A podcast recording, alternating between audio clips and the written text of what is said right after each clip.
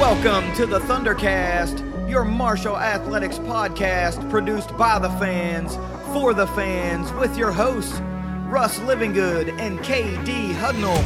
We're bringing you the Thundering Word on the Thundering Herd each and every week, so keep it right here. The Thundercast is on the loose.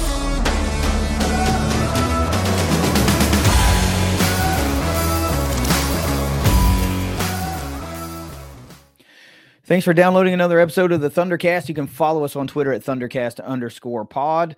Russ, we've got a, a pretty exciting bit of news that we have to talk about. We know the Herd's going bowling. We found out bowl destination and the opponent just uh, yesterday as we record. Um, what is today? I forget what day it is. Anyway, whatever evening it is. I don't know. Uh, I lose track of my days, as you know. Um, and there's some news around the uh, football program as far as coaching hire goes, and I'm sure we're going to get into all that, but let's uh, go ahead and get a quick word from our sponsors at three oh four car wreck dot com. If you've been injured in a car wreck, visit three oh four car wreck dot com on the web or on Facebook. What happens when an Ohio driver crashes into a West Virginia driver in Kentucky? That can be a mess. But if you can dream it up, Jason and Matt have probably been there, done that, and gotten their clients paid. Don't fight the insurance companies alone. Contact Jason and Matt at three oh four car wreck dot com. Big week. We know a lot of positivity came out, and uh, it's award season, and there, you know, that means uh, a lot of people are being recognized across more than just one sport. I'm sure we're going to be including a bunch of that. So with that being said, let me get at least maybe five things that every Herd fan needs to know this week. Well, why don't we do eight things oh. every Herd fan needs to know this week? As always, brought to you by Ignite Link, the Tri-State's premier I T management team. I'm going to start off number one. We can confirm Seth Doege has been named the offensive coordinator slash quarterback coach, as was first rumored by football scoop dot com. Yep, that is true. Uh, that story broke, I don't know, just maybe yesterday, and it started swirling around, and, yeah. and people were, I can't really believe it. I don't know this. And, you, you know, you can't. And there's a lot of stuff that goes up. But Football Scoop sure, is generally sure. pretty reliable. Mm-hmm. So um, I took that for more than just a grain of salt. You know, you can put mm-hmm. a little bit behind that. So then today, right, uh, you know, about kind of before we got going here, I, I looked and, oh, well, the profile has changed. You know, it's it's a, a Herd logo in the in the X profile, Twitter profile, whatever. Uh, the uh, bio has been updated to reflect offensive coordinator slash quarterbacks coach for Herd football. Location says Huntington, West Virginia. I think that's enough arrows. I think that's enough dots that we can now draw a line from West Lafayette, Indiana to Huntington, West Virginia. So first of all, we know who our guy is. I guess we can say welcome to the Herd. Um, Seth Doege, pretty young guy, thirty-four years old. Uh, he's got a, I guess it's a, it's it's a pretty short coaching career to make it to this point, if you want to look at it that way. Uh, he played for Texas Tech, so we know what type of offense Texas Tech is known for. Uh, he's mm-hmm. had several big stops at um, big-time F B S schools in an analyst role, but the whole thing started for him in a coaching scenario as a G A um, at Bowling Green. You know, and, and Bowling Green and the Doeges kind of go hand in hand because Seth's brother, Jarrett Doege, was an outstanding quarterback at Bowling Green and then made several portal moves where he went to W V U and a cup of coffee at Western Kentucky and then down to Troy. And, you know, but it was Bowling Green where he had the most success as a quarterback. So it's not surprising to see a Doege uh, start at Bowling Green. But from Bowling Green in twenty nineteen, he gets hired by U S C as an offensive quality control analyst when the head coach of Bowling Green went to join staff uh, in L A. Then in twenty twenty-two, hired by Lane Kiffin at Ole Miss to be an offensive analyst. And then this year, this past season, twenty twenty-three, was in his first season as the Purdue tight end coach. And I was reading some, you know, kind of Purdue fan blog type things that were, that are, were talking about the hire Uh, and him going to Marshall, saying like they were really um, kind of excited to potentially have him back for twenty twenty-four because the tight end unit was one of the best that they had going in West Lafayette. So um, he's never been a F B S coordinator before, never been a play caller before. Now, we don't know if he will handle play calling duties. You just assume that your offensive coordinator will. Um, I don't know what that means. I don't really care what that means, right? Because uh, this is, I guess you got to call it what it is. This is a make or break season for Coach Huff, right? He's entering the last year of his contract. There's no extension yet. And he's, hi- he's hired uh, Seth Doege to be a first-time offensive coordinator, first-time play caller. He's got to see something that the regular fan doesn't, right? So, again, I'll yield to Coach Huff and his expertise before I make any type of uh, judgment, because um, you've got to see something there if you're willing to, you know, take that kind of bet. So I'm I'm I'm going to take the bet with him and just be positive until I see otherwise. What do you What do you think about this hire of Seth Doege? Real quick, cursory glances show that he has followed Graham Harrell a lot from, you know, both of them are Texas Tech uh, guys. And then uh, I think maybe even quarterback there together, you know, in the same Q B room. Uh, and then uh, he's kind of followed him around in coaching a little bit. And then from uh, one of his connections there at U S C, he landed over at Ole Miss. Uh, so he got uh, um under Lane Kiffin a little bit. He's had some tutelage under Mike Leach. So we're talking about some of the biggest offensive minds and like offense, offense, offense, score, score, score, put the ball down the field is kind of been the offenses that he's been in. Is that what everybody's been clamoring for? Yes. And, um, you know, people have to start somewhere, and I don't mind it being his first offensive coordinator role here. Well, you're right. And a lot of people are just immediately going to toss up the roadblock like, well, he's never been a coordinator before. He's never been a play caller before. Well, I, I get it. There's a certain amount of, you know, viability to that argument. Mm-hmm. Uh, but you heard Huff in the uh, bowl announcement press conference, if you listen to it, say that he he didn't allude to any coaching hires, right? Of course, or mm-hmm. candidates or anything, because he just keeps everything mm-hmm. close to the vest. But he did say things like there's a lot of moving parts at play, and he mentioned things like resources and um, you know, it's got to be a good fit for not just the candidate but also the family. Things are involved. You know, it's it's a right, big yeah. thing. It's not just one guy makes a decision and you kind of roll with it. So when you're at this level, I think we know now is the disparity amongst Power Five money and G five money just continues to grow wider and wider and wider. Uh, your resources are going to be a hindrance, because we've been in the realm for a long time now where position coaches and coordinators at Power Five schools can out earn head coaches, and often do uh, at G fives. So you have to find the right guy who's willing to potentially just make a lateral move from a financial standpoint, or maybe get a little bump in pay, but yeah. he's hungry for that opportunity, you know, because mm-hmm. you know that down the road, if this works out, the bigger paycheck is coming, the bigger opportunities yeah. are coming. And you just have sure. to be okay with that. I, yeah. People for some reason get angry that like, well, Marshall's a stepping stone school. Dude, every school in the country is a stepping stone school. And I'm going to throw it back. The best example that I can use, the best couple examples that I can use, are Brian Kelly left Notre Dame to go to L S U. Okay? But nobody's going to consider Notre Dame a, quote, stepping stone school. But that still happened. He left. Mm-hmm. He wasn't fired. He left Notre Dame, went to L S U. And also, Jimbo Fisher left Florida State and went to Texas A and M. So you can't, you just got to get that out of your mindset when in terms of Marshall. That's right. Every school in the country. Lincoln Riley yeah. left Oklahoma to go to U S C. Okay. So it's, it's often about finding that next guy. This is no different than finding the next hot head coaching commodity, right? But it's just from a quarterbacking st- or a, a coordinator standpoint. So maybe you go out and find the next hot coordinator that's going to light the world on fire, and we see it all the time. So why not Marshall, right? Why not here? Why can't it happen here?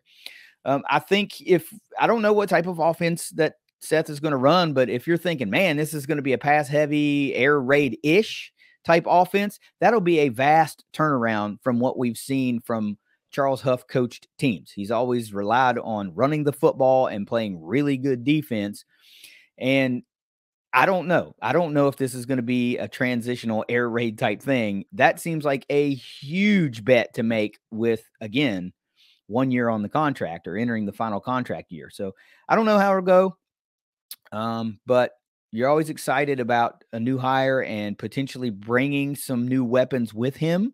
You know, uh, that's what you hope to see, I think, with any uh, ho- coaching hire, as as especially in this portal era. And I did a little snooping yesterday. I was looking at the Purdue portal guys, and there's some weapons that are in there. There's some wide receivers and tight ends and a lot of linemen also. So I don't know. We'll we'll see, man. It, it could be really interesting, but I think we can at least put to bed right now who the O C is. Now we get to wonder who the offensive line coach is going to be, who's the linebackers coach going to be, and who's the wide receivers coach going to be. But for now, this is going to be Seth Doege in twenty twenty-four leading the way for the Herd offense. Yeah, and I'm pure speculation on my part, K D, but uh, I don't see why we couldn't have elements of the air raid offense and some plays and formations and things. But, you know, you does, doesn't mean that you have to bring it in at all time. You know, you do a hybrid kind of an offense of what we were doing last year and into this year, and you can combine those. So you can have the – Uh, R P O, you can have air raid, you can interchange some of these. You know, uh, you do have to find quarterbacks, receivers, running backs, and linemen, uh, and tight ends, of course, but that can run that, mm-hmm. you know, so uh, just got to make sure that your personnel, that your offense fits that, and you can move the ball down the field. Yeah, I think what we're going to be looking for, hopefully, as fans, is to see some the creativity that you get in that air raid offense from a passing standpoint, while also maintaining what we have known to be a really strong Marshall ground game over the last three years since Huff has been here. So a lot to be um, intrigued about, for sure. Um, I would just ask that people, you know, not make that knee-jerk reaction, because we don't have any inkling of what this offense is going to look like mm-hmm. with the f- literal first or second day on the job with the new O C. So give it a chance to go right or give it a chance to go wrong before you make your, you know, yourself known, because already I was seeing people like, I hate the hire. Why? You don't know. We don't know. How, what do you hate? What, because we didn't go out and get the, uh, you know, the second coming of Bill Walsh. I mean, this could be it. We don't know. We don't have a clue. Just, I don't know. I, I again, I choose to be positive in, in these circumstances because it's just easier. But anyway, I digress. Same. Number two, uh, we're looking at twelve individuals named to the All Sun Belt Conference teams. First team was defensive end Owen Porter, cornerback Micah, Micah Abraham, red, uh, return specialist, all all time C R S. I immediately my brain goes red shirt. Um, oh yeah, re- return specialist Jaden Harrison. Uh, second team was running back Rasheen Ali. Third team was defensive lineman Elijah Austin, offensive lineman Ethan Driscoll, linebacker Eli Neal, punter John McConnell. Honorable mention, we had uh, O-line Dalton Tucker, Log- Logan Osborne, and then defensive lineman Sam Burton and safety J J Roberts. twelve on the individuals, or on the uh, different teams. Yep, twelve guys across the all All of the all Sunbelt teams. Really cool. Um, I think a lot, I think some people are going to be surprised by that, because you go, really, that many guys from a six and six team? Dude, have you looked at the Sunbelt standings? Yeah. This conference is a brutal conference. So yeah, your record is not always going to be indicative of how your individual players are playing, because damn, literally half of the conference went six and six. There's so much parity in the Sun Belt Conference. And, you know, while in the grand scheme, I think it it, it may hinder, you know, that, that, uh, you know, that national pub for the best couple of teams that come out of it. Troy has been basically untalked about through the, mm-hmm. you know, the yeah. uh, N Y six slot. It's been La- Liberty and a yeah. little bit of S M U, and, and Troy just kind of got jobbed in that whole conversation, because they're really yeah. good, but they are really good. But it says this conference from top to bottom, any given Saturday, anybody can beat anybody. That's you know? right, man. And, and and I think as a college football fan, that's where you want to be. Now, if you're one of those fans, it's like, no, I want the path of least resistance to get to the playoff. I get that too, because that paycheck would be really nice. But what that does is put pressure on these coaches and these programs to just be far and away better. And if you can come out of the Sun Belt as a twelve win team, uh, you know, or undefeated, you're probably going to be a lock for the playoff, right? Because you're undoubtedly going to be ranked higher than um, an American team or a um, a Conference U S A team. So I guess it's how you choose to view it. You know, it's tough. You know, I think a mm-hmm. lot of schools in this conference better get used to having that seven, eight win total when they're not used to having that, because that probably means eight, what's that, eight and four, and they're, and they're in the conference title game, you yeah. know? So yeah. that just tells you, you know, eight wins can get you there. So a lot of times, you know, the conversation at Marshall is eight or the gate for our coaches. And I'm, I'm fine with that. I, I think you should be able to win eight games a year. I get it. And and I think uh, more often than not, we should be at that eight win threshold. We just should, you know, that should, that's a minimum expectation for me, you know, uh, but uh, that tells you that that can land you in a, in a Sun Belt Conference title game. So dang, man, what a brutal conference, but to land twelve, that says we got guys that can play. All right, we are moving on to number three. United Soccer Coaches has named the Marshall men's soccer staff as Southeast Region Staff of the Year. Uh, man, good for them. I, that's awesome. But um, we we know we have a great staff. We know we have something yeah. special in Huntington, you know. And I think uh, I speak for them when I say they'd trade that in a heartbeat to still be playing in Louisville. You know, oh yeah, an, yeah. an accolade is great, but they want to be competing and. Uh, mm-hmm. But, th- you know, these little things like this, uh, they do help, you know, they, they help get your name out there again. They, they, you know, because remember, we had coaching turnover. We had guys leave, new guys come in. So to be able to, you know, weather that storm and still be considered the best in the Southeast region says something, says something about what Grassy and crew have going on. And um, the expectation is now, you know, so high that you're disappointed when you don't make it to the final eight or the final four or the championship game. But Uh, keeping the faith is is what it's all about. We've already seen them make moves. There have been soccer players announced coming to the Herd. So this is this is um, very much a reload. You know, it's never going to be a rebuild. I don't think it will ever be a rebuild as long as Grassy's here. It's always going to be a reload. So staff of the year, merited. Uh, but, you know, I think everybody wants the season. Let's start the season already, you know, where everybody's everybody's ready to make another run. So we've got, uh, let's see, Sneatechy came back this year and everything. A um, little bit of changes. I can't remember who it was that left, but uh, Samo's is still here and Sneatechy's here. But, you know, top to bottom, we just got a really good staff, and I'm I'm glad to see them get uh, get some of those accolades. All right, number four, Jaden Harrison has been named a finalist for the Jet Award, which goes to the top return specialist in the country. Yep, I was waiting to see this. I had I follow just about all of the national awards, you know, and I didn't I couldn't find this one until I had to dig a little deeper. I saw a couple of accounts, and you know, the one I kept seeing didn't post since twenty fourteen, and I thought, all right, that's not it. But I finally mm-hmm. found the right one, and they still didn't announce their finalist when I was looking at it, but Um, Brett McMurphy did, and I I knew that this had to be a thing. It had to be. How can you be number one in uh, a couple of major categories, kick return, uh, yards average per return, number one, tied number one in touchdowns for kick return, um, number three in total kick return yards, all while only being able to field the fourteenth most opportunities. Right. That says you're pretty damn special, right? Because you're not getting, it's not like you led the nation in total kick return opportunities.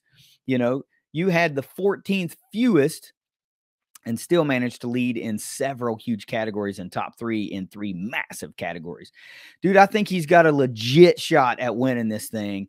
And I, yeah. I I'm telling you, it, he's also got a legitimate shot to be an All-American for, from a number of outlets. I think Jaden Harrison can be your, you know, you don't know who does what. If they have a true kick returner as an All-American, he's got a shot to be that. If they just have a flex player, then he's got a legit shot to to be in those conversations too. But I think we might be staring down the barrel of uh, a really special bunch of accolades coming for Jaden Harrison. And I'll tell you what, he's going so untalked about in Herd circles. The conversations are always around other players, and, and rightfully so, that we've got great players that are going to be playing their final game for the Herd, uh, or that may have already played their final game for the Herd. We don't know, but Jaden Harrison needs to be talked about in, you know, those top, really top one, two, three guys of the season, because what he's done this year is so special. He has kept the Herd in so many games, and he has ignited the the crowd so many times.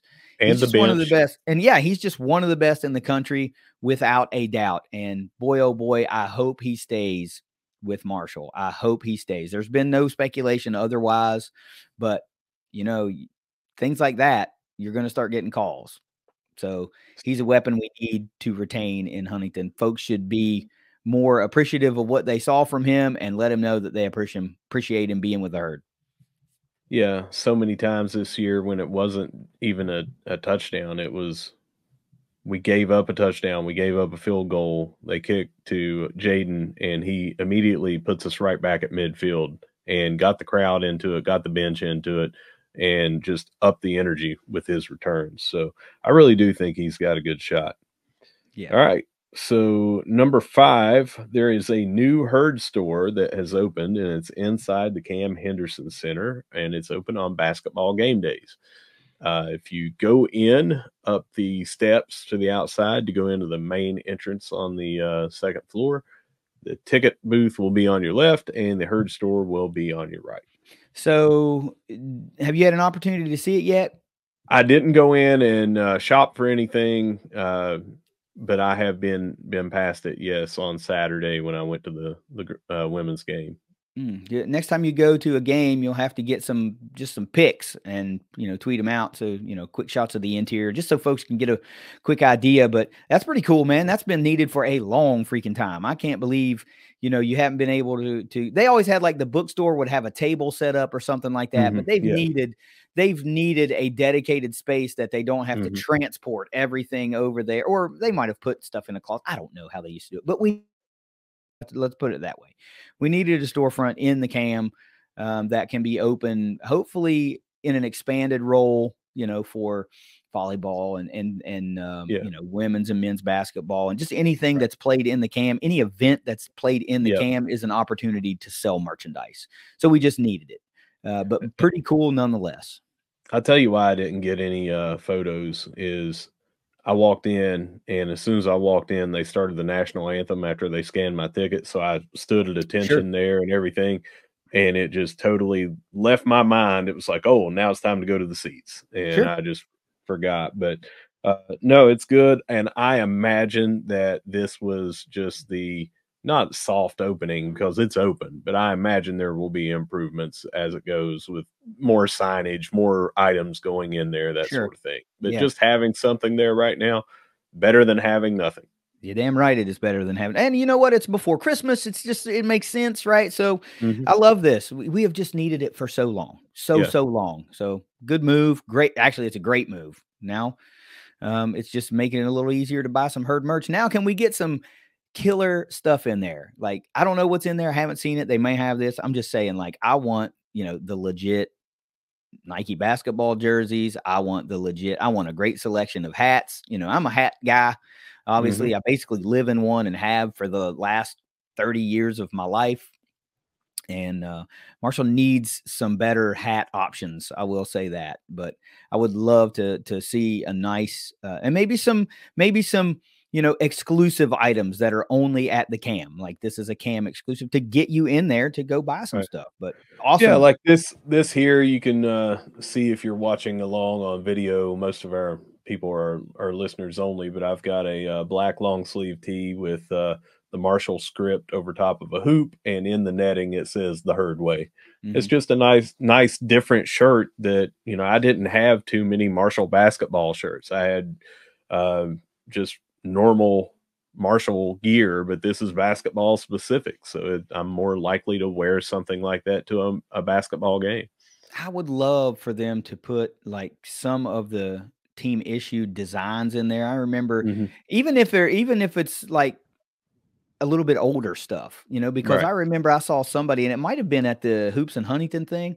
They mm-hmm. had a shirt that said, you know, it's using that Marshall script, and it said like uh, Marshall, like family. And it was the family was in that Marshall. And I was like, man, that's a kick-ass shirt. I'd like to have something like that. But, you know, those things aren't generally available. You know, it's it's team issued stuff. And it, but I would love to see uh, people will buy it. That's the thing. People will buy gear if it's like the legit stuff. You know, mm-hmm. if, if it's the if it's the team issued apparel, people will buy it. And th- people will buy um, a replica jersey if it's a true replica jersey, you know? So we'll see where they go with this, but I always love adding merchandise or, uh, you know, merch outlets. So to make it easier to sell stuff. All right. Number seven, we uh, are officially, once you're past December the fourth, into the transfer portal. We had a lot of uh, entries that announced that they had intentions of going into the portal before uh, December the fourth, but now we have people officially in there. Uh, I'm going to run through the names, but I also want to take an opportunity to say that over on thundercast dot online, our website, we have an article that will constantly be updated with new additions to this transfer portal both ways. When someone comes here, we'll have that as well. So here's who I've got right now, and you can, when I get to the end of the list, say whatever. Uh, Thomas Lane, Tyshawn Hurst, C K Abobi, Joshua McTeer, Sean Salas, Maurice Jones Junior, Jabaric Hopkins, Trent Holler, Harshawn Sakdeva, Jackson Marshall, Bo Blankenship, Caleb Horton, Charlie Veltri, Miles Bell, and DeMarcus McElroy. A lot of guys, right? Um, and some guys that we've gotten to know their families, and it would, mm-hmm. and it was a little, you know, some some little shocking, but it's the it's the business of football. And I, mm-hmm. I heard, no matter what your opinion of the transfer portal is, I think the the the best thing I heard it uh, on E S P N the other day. Somebody said, one of those analysts said, even though football is a team sport and it requires a good team to win, the business of football is individual, right? And that that makes sense to me. Um, and we heard Huff address that in the bowl announcement press conference as well. You know, he was kind of saying like there haven't been uh, any surprises. You know, he even specifically talked about the conversation that he and Trent had.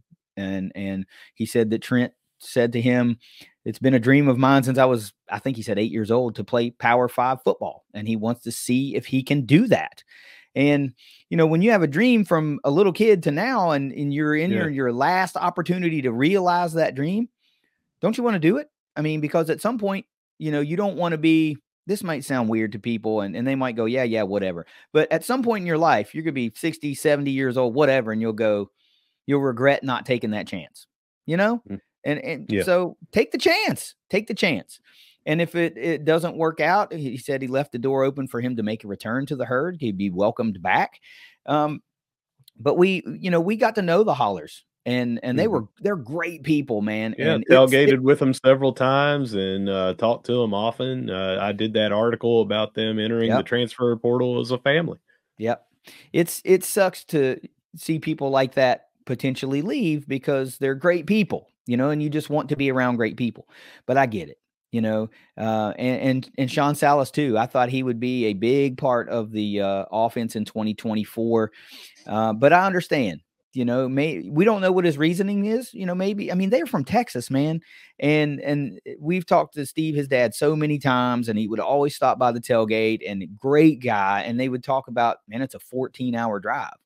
Yeah. fourteen hours, you know, and, and they would be at every home game and, uh, you know, maybe wants to try to be closer to home so that it's easier to travel. We don't know what the circumstances is, but, you know, we, we hate to see a player like that who is probably going to be pretty impactful for the herd leave as well. But we heard Huff talk about a lot of these guys that enter the portal are guys that are walk-ons and they're looking mm-hmm. for a scholarship opportunity because they say, coach, I want to be here.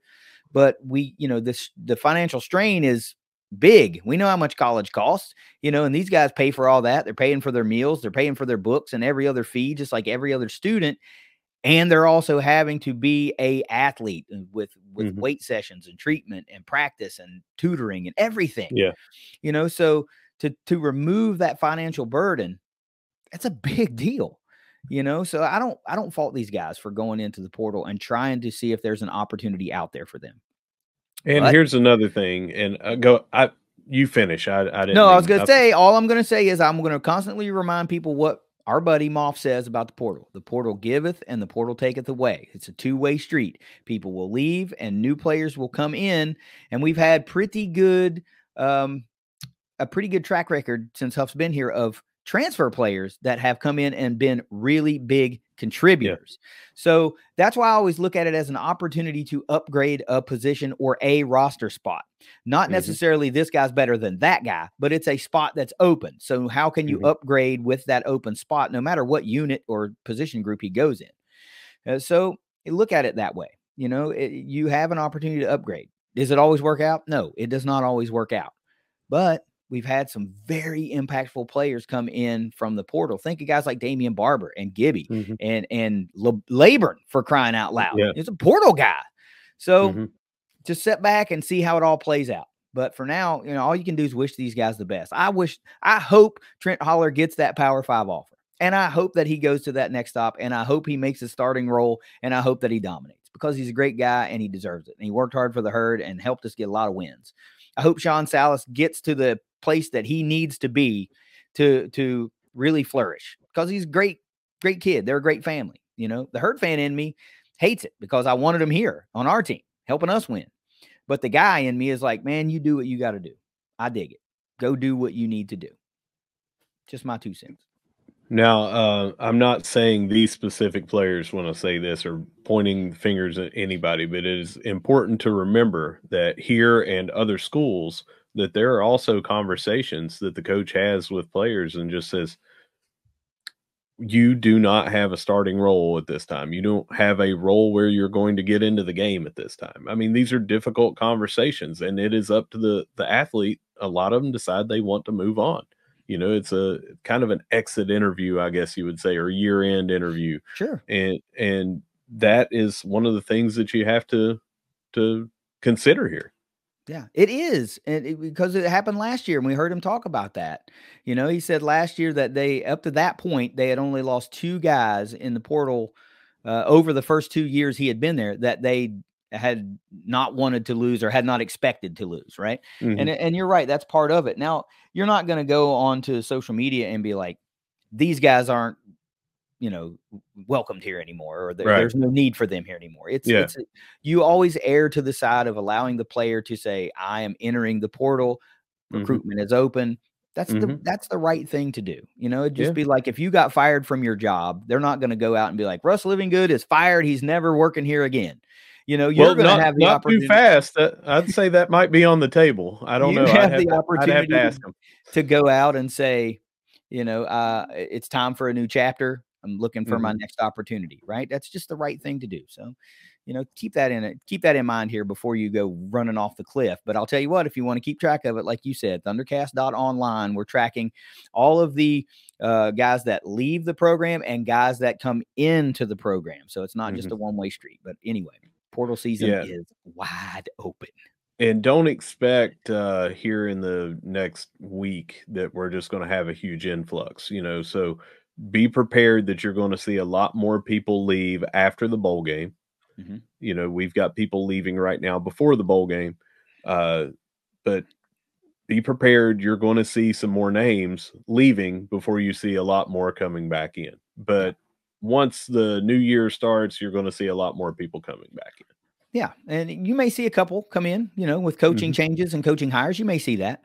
But, you know, it's a window. It's a couple of a week window that you get to enter and, and, you know, make some commitments. You've got early signing day. Then that portal window will close. Then you'll have to get through national signing day again. And then there will be another portal window after spring practice, just like always. Mm-hmm. So you mm-hmm. always see a lot of movement, you know, a couple of months apart. But these next four months or whatever will be very busy as far as recruiting, portal signings, you know, all that kind of stuff. So um, I just saw today that five hundred, over a thousand people went in officially in the first day of the portal, and ha- half of those were scholarship athletes, guys that had a scholarship that are choosing to see if there's a better or different opportunity out there for them. And that that's a that to me is what is a gamble. You know, if you're if you're a walk-on guy and you don't have a scholarship, what do you have to lose? You know, because you can walk on somewhere else, you know. Yeah.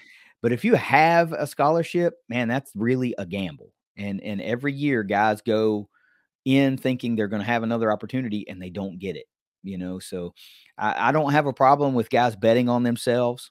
You should. Nobody's going to bet on you. You should bet on yourself.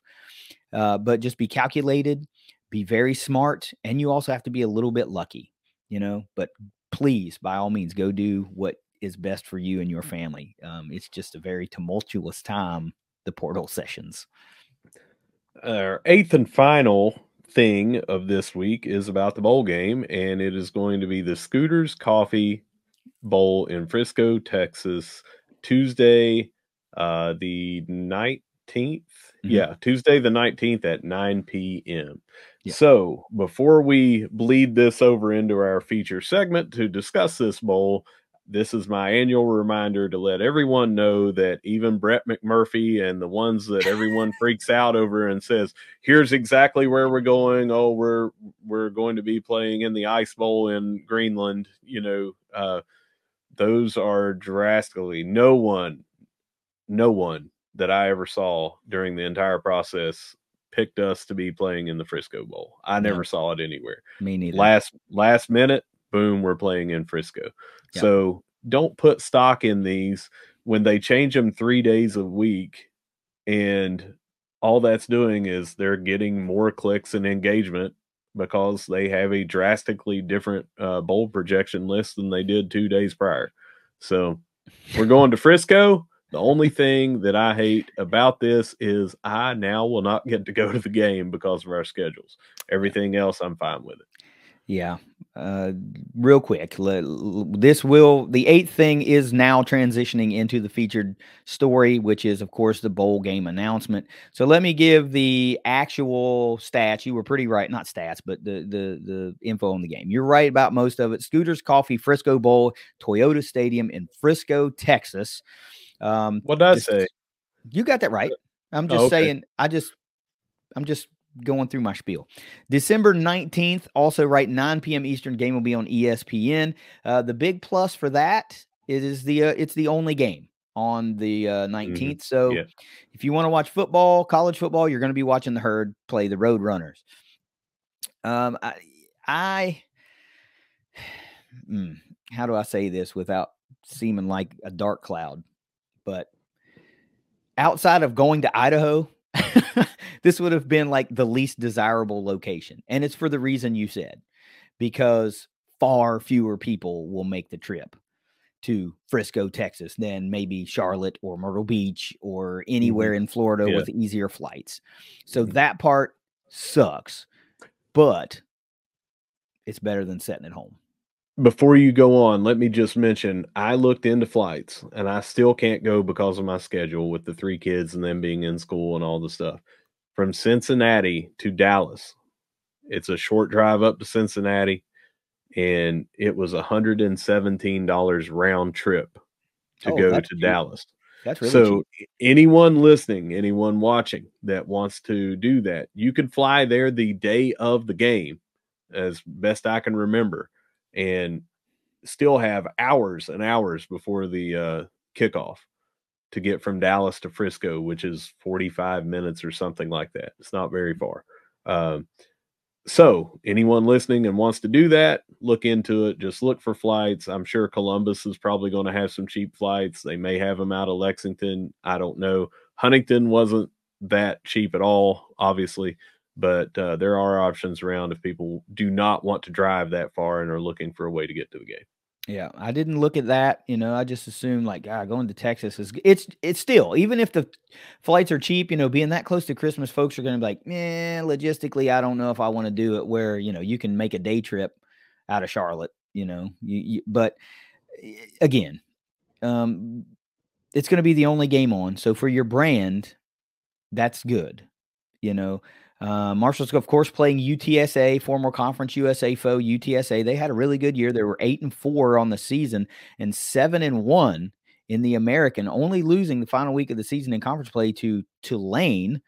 Uh, they were, if they win that game, they would have been in the uh, American Championship game, I believe. So this is a really good team. They're led by some uh, premier seniors that have been around for a long time, including, they've got ten seniors listed on the roster, by the way, including quarterback Frank Harris. He's been there forever, and he's a highly productive quarterback. Uh, and wide receiver uh, Joshua Cephas, who's also highly productive. We'll dig more into these players, and st- of course, as the game gets closer and we do a bowl game preview, because it's just too early to do that right now. There could be opt-outs and so much other stuff that it just would not behoove us to put in any a- info out there that may not remotely be accurate. Um, right. A couple of you know, a week or so from now. Uh, there, of course, Roadrunners are head coached by Jeff Traylor. He's been very, very successful in San Antonio. You always hear his name tossed around for Power Five openings. Most recently, of course, he was talked, talked, tossed around, and I believe even interviewed for the Texas A and M opening. Uh, he's eight and four this year, but the past two years he's won eleven and three and twelve and two. I mean, he's good, and that's teams is pretty good. Uh, the only other thing you really got to worry about mainly is that they are gonna travel, because it's not mm. that far of a drive from San Antonio to Frisco. Uh, it's much easier for them to get there than it is for the herd to get there. And San Antonio is a big population center. They have a big fan base now that has grown and grown and grown. You can expect them to travel to the Frisco Bowl. Tickets uh, are on herd zone dot com. They range between fifty-five dollars and sixty-five dollars, depending on where you want to sit, like right at the fifty, sixty-five bucks. A couple of sections over, it drops down to fifty-five bucks plus fees. I think you can get two tickets in that fifty-five dollars range after fees for right around one hundred fifty bucks. So something to consider. Um, and, you know, if you go through HerdZone, it's going to direct you to a third party ticket site, so you might as well go through HerdZone. It's not like you're gonna, you know, have any substantial savings uh, by going somewhere else. So you might as well directly benefit the herd. So we're if you can't go, we don't have any info right now on donation tickets or anything like that. If you'd still like to support the herd but can't make the trip, but uh, be on the lookout for that. That's usually a thing that that is. Um, You know, these bowls partner with a local charity or, or veterans organization or something like that to send people to games. So um, that's always something to take part in if you can. But for now, it's U T S A, and the herd is back in Frisco, Texas, uh, which was, of course, the site of the uh, basketball championships, Conference U S A basketball championships. No word officially, Russ, if the Conference U S A curtain is going to make an appearance at the bowl game. I guess we'll have to see uh, if that's a thing. But, you know, we're going back to its old stomping grounds. Maybe the curtain will be honored at halftime. I don't really know. I did look here. Uh, tickets have gone up slightly over the last two days, but it's still one hundred forty-two dollars round trip from uh, Cincinnati, and in the same ballpark from Lexington. So just keep that in mind. All right, take us around the herd if you got nothing else on the Scooters Coffee Frisco Bowl for right now. I don't. We're going around the herd, and keep in mind for the Around the Herd segment, anyone listening or watching out there and knows of anyone that wants to be the sponsor of that, you or your business can help us take it around the herd. Starting off with baseball, we picked up a transfer from Lenny Washington, former Saint Joe pitcher right here in Huntington. He spent the last three years at Gardner Webb. I tell you what, cool story about this. Um, I remember when Lenny played Little League, because my son played Little League uh, with and against, or more so against, Lenny. So it's pretty cool, man. You get to... Uh, A, a local kid back to play for the herd. I know folks love mm-hmm. to um, to have the locals come home and play for the herd, and he was a really, really good player at Huntington Saint Joe, um, and um, I'm glad he's back. That was cool. That came across the timeline, and I showed that to my wife, and I was like, hey, look, do you remember him? And she was kind of like, yeah, yeah, um, pretty cool. You know, uh, you know, my son took a different route. He he kind of gave up athletics and stuff, and of course he's um, – He's uh, in the military, but uh, I remember those Little League games, and and uh, Lenny was always really good young then back then. Of course, that's why you turn into a Division I uh, prospect. So glad to have him back. Welcome to the herd, Lenny.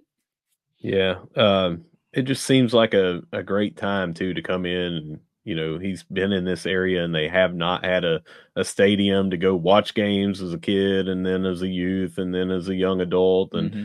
and all that. And now he's coming back and will be part of, from his hometown area, part of the very first game in that stadium. Super yep. cool.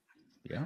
Uh, swimming and diving. Somehow we missed this last week. I say we, it was me. Uh, missed putting this on here as a preview, but Jenna Bopp competed at the twenty twenty-three Toyota U S Open on Friday and Sunday of last week. She was just the fourth student athlete in program history to do that. Yeah, super cool. I'm telling you, any anytime you're every week, swim and dive, we got something. We got something. Anytime, anytime you're saying fourth student athlete ever. You yep. know, notice it didn't say female. It said fourth student athlete. So male, female. Uh, at one time we had male swim and dive back. I think it was decades and decades ago, but uh, I think that's what it, what it was. But uh, if I'm wrong about that, somebody can let me know. Mm. Uh, but we talked about this with going to nationals with Abby Herring, you know, mm. in running. And now here's Uh, Jenna Bopp going to the U S Open. I mean, th- these are just super, super cool yeah. uh, to make it that far and, and to be invited. And yes, you can go. So I don't care what the placement ended up being uh, or anything that, you know, wasn't top five, wasn't top one, you know, didn't win, that sort of thing. Making it there alone for both of those things and others. Think of the hundreds and thousands of uh, athletes every year that don't get to participate in such a thing. Just think about these schools that hang their hat on their swimming and diving program. Yeah. You know, like that's what we're known for. You know, it's a it's mm-hmm. a lot of like uh, Pac twelve schools. Mm-hmm. You know, because yeah. they churn out Olympians. It's, it's schools like Michigan churn out Olympians in the pool.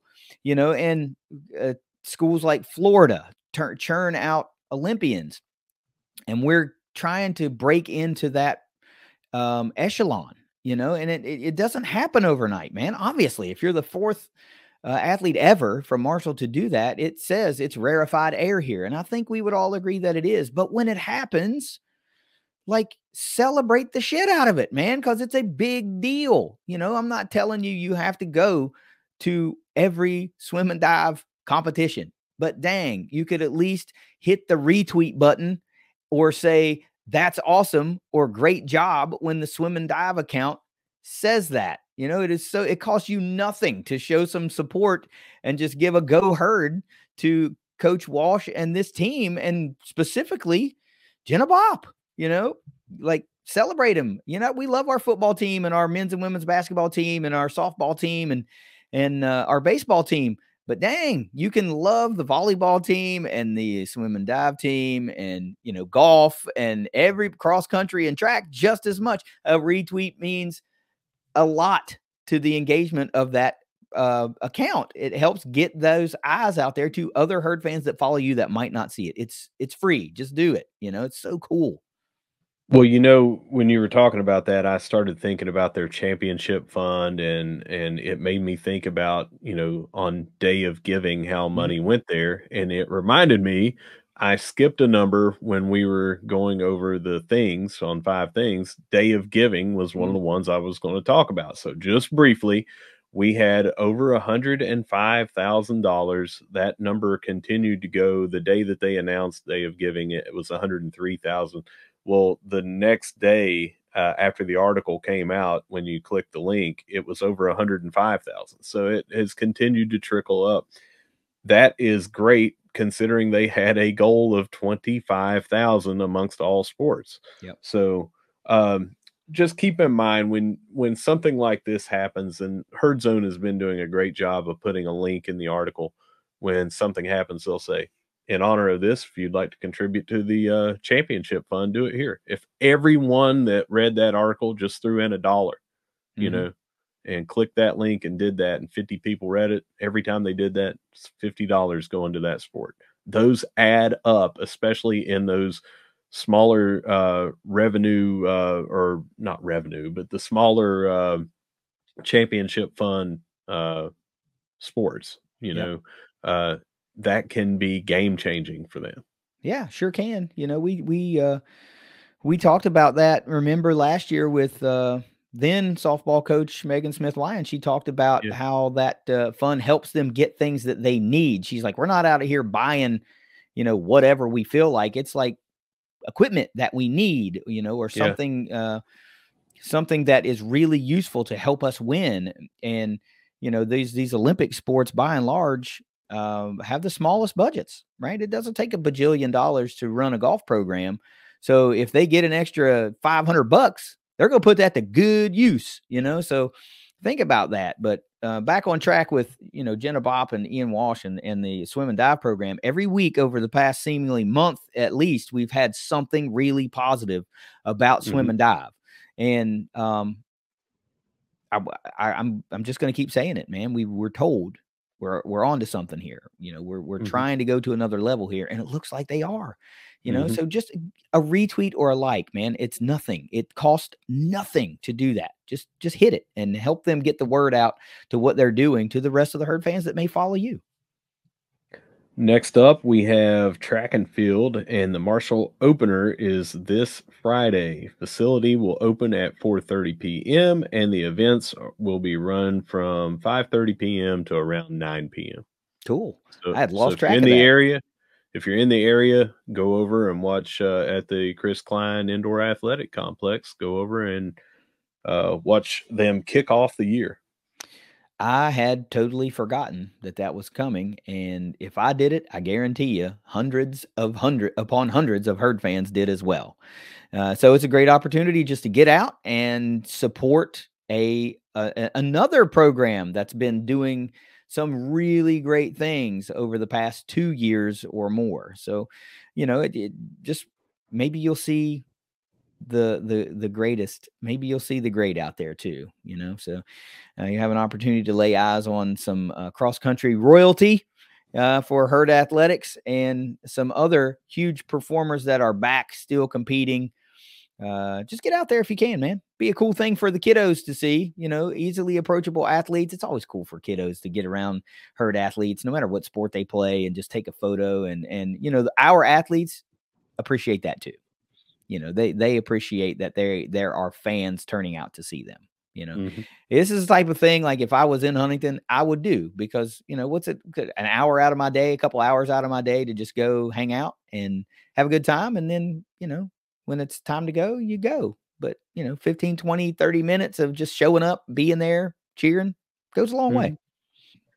Uh, men's soccer, you mentioned earlier, we reload. We don't uh, do anything else, and we are already on that reload bandwagon here. We picked up a transfer from Lineker Rodriguez dos Santos, uh, who was the leading scorer for Memphis and maybe in the entire in the A A C. Mm-hmm. Yeah. So, uh, don't know who's uh, going to be coming back officially from last year's team yet, but uh, adding him has to help quite a bit. All right, so uh, men's basketball. We lost at home to Miami, Ohio, Saturday, seventy-nine to seventy-four.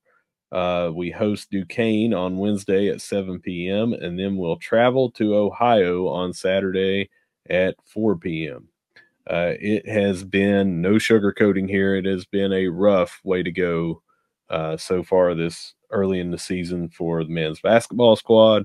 Yeah. And Coach D'Antoni's comments uh, after this game kind of reflected his frustration uh, with that. Yeah. First thing, let me ask you something. Uh, I had a glitch there. Can you hear me? Okay. Yeah. Okay. Yeah.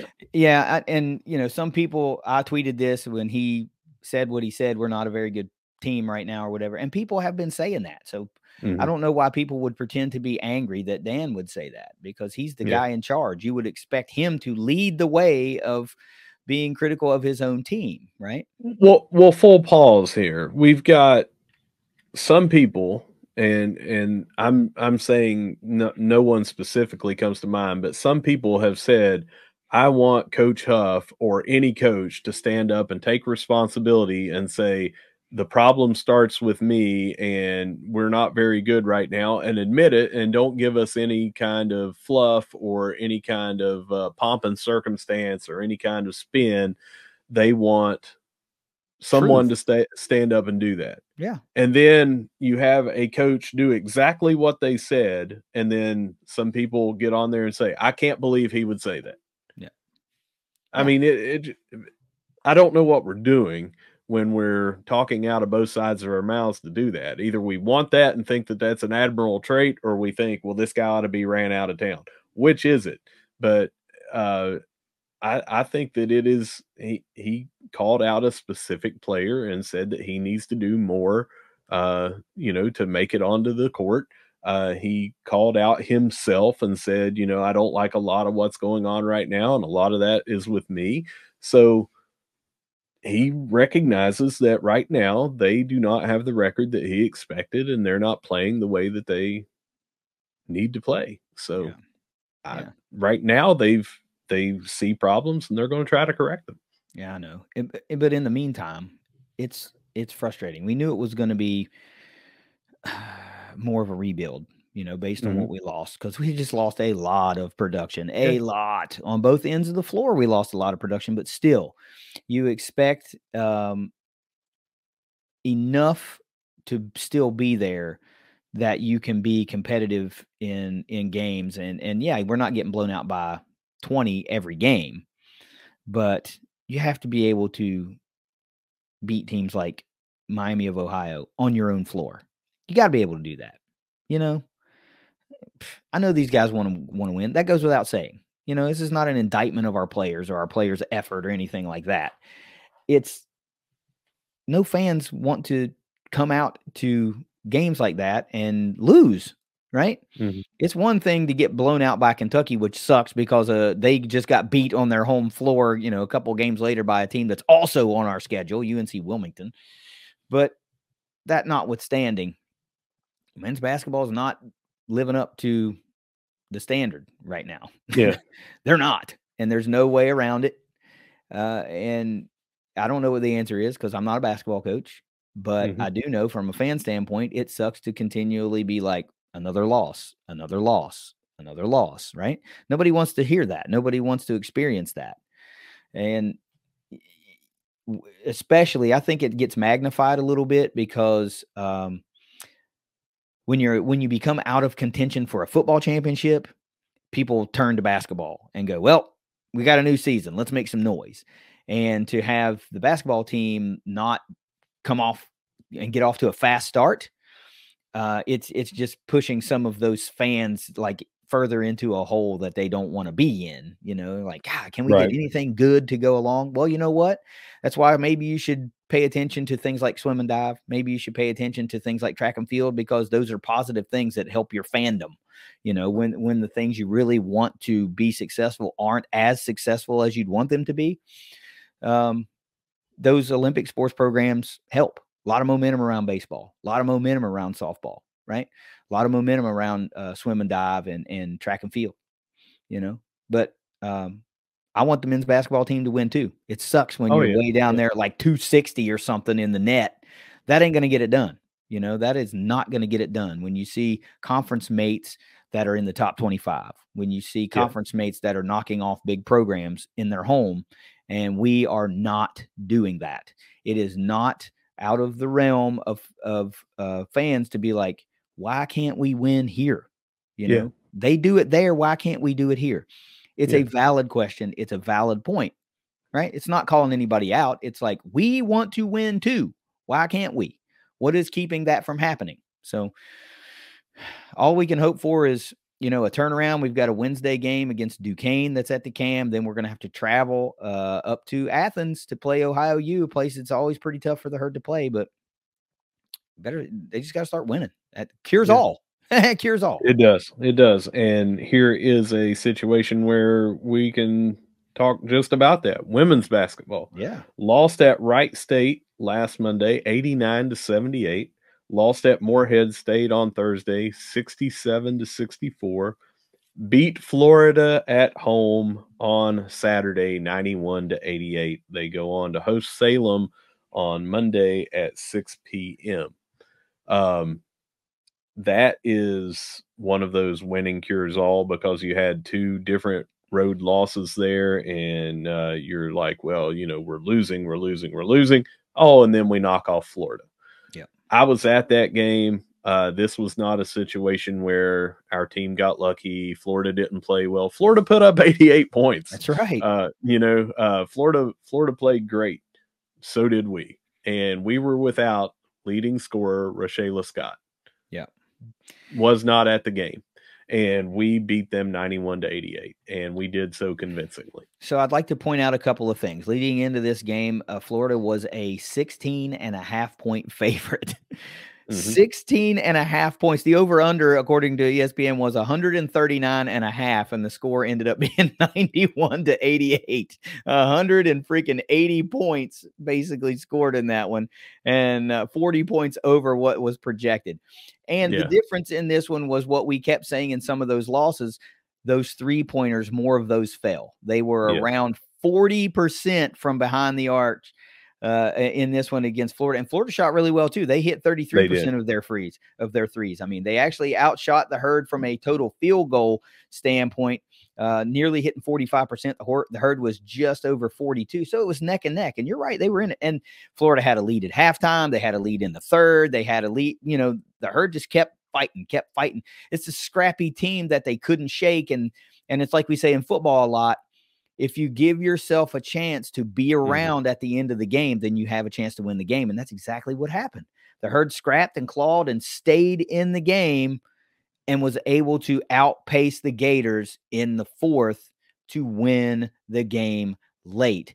In that one, Russ, you, you mentioned we're without Rashayla Scott, and I tell you what, listen to these point totals, four big outputs offensively, leading the way, Abby Beeman having a great season for the Herd. Just missed another triple-double. She is killing it for the Herd this year.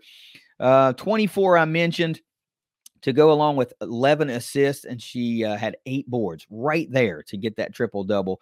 Next uh, was Brianna Campbell, had nineteen, then followed by Aislinn Hayes, eighteen, and then Mahogany Matthews, thirteen. Couple more. Well, one more score, uh, Mays had eight, and then not much bench scoring, just what's it, nine total points off the bench. So those starters really rose to the occasion, gave Coach Kim her first signature win in her career with the Herd and signature win at the Cam. I tell you what, this is where it was disappointing for me. We gave tickets away to that game. We tried to give tickets away to that game, and I expected that there would be a flurry of people that wanted to go, and there was not. And that was disappointing. This was a marquee opponent at the Cam Henderson Center on a Saturday. Everything lined up for two people to go check that game out. And uh, not, a, not enough people said, yeah, man, I want to go see that. Well, I hope you do now, because uh, a little over eleven hundred people was the announced attendance to this game. That should have been easily triple or quadruple for that one. Easily. But it wasn't. So congratulations to Coach Ken. Congratulations to the Herd, man. They went out and proved they could be a team to reckon with this season.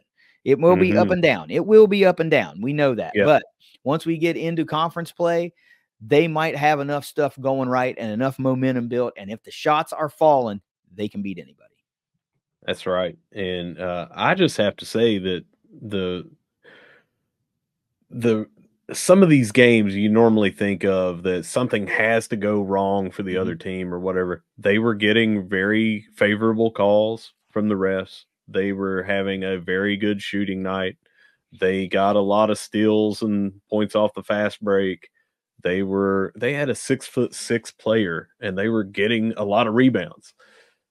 It was just Marshall playing Marshall basketball, Kim Caldwell basketball, and I am pumped for what we can do the rest of the year. I am here for it. I'm here for it. I mean, you know, I, that wasn't the only game I've been to so far this year. You know, I I think they've had two home games. I've been to two home games, but mm-hmm. uh, uh, I I plan to go as often as I can. And the crowd that was there was electric. I will say, for everyone that was there, I know that it's easy to spread out because you don't have to worry about, you know, uh, five thousand to seven thousand people trying to be in there. But if you would cluster together closer, we would be that much louder and that much more of a uh, uh, a sixth man on the court, you know, uh, when they're trying to uh, concentrate when they're trying to run their offense, when they're trying to just the the intimidation factor of, of everyone being there loud. It was a good crowd, but it could have been a lot better. And if we sit closer and are loud when Ben Westfall, who does an amazing job announcing, he was trying to get the crowd into it a couple times too. You know, listen to Ben and let's get uh, let's get rowdy and make that an environment that no one wants to come in and play for, especially yeah. when it comes to conference play. No doubt. You got anything else? That's it for Around the Herd. So I just want to say that whether you see us at the Joan, whether you see us at the Cam, or whether you see us someone going down to the Frisco Bowl, because I can't go now, but wherever you see us, we're going to be saying, go Herd. Go Herd, it's the Thundercast. We'll come back soon here with some recruiting updates, some portal news, coaching hires, all the good stuff, and a Scooters Coffee Frisco Bowl preview. We'll see you later.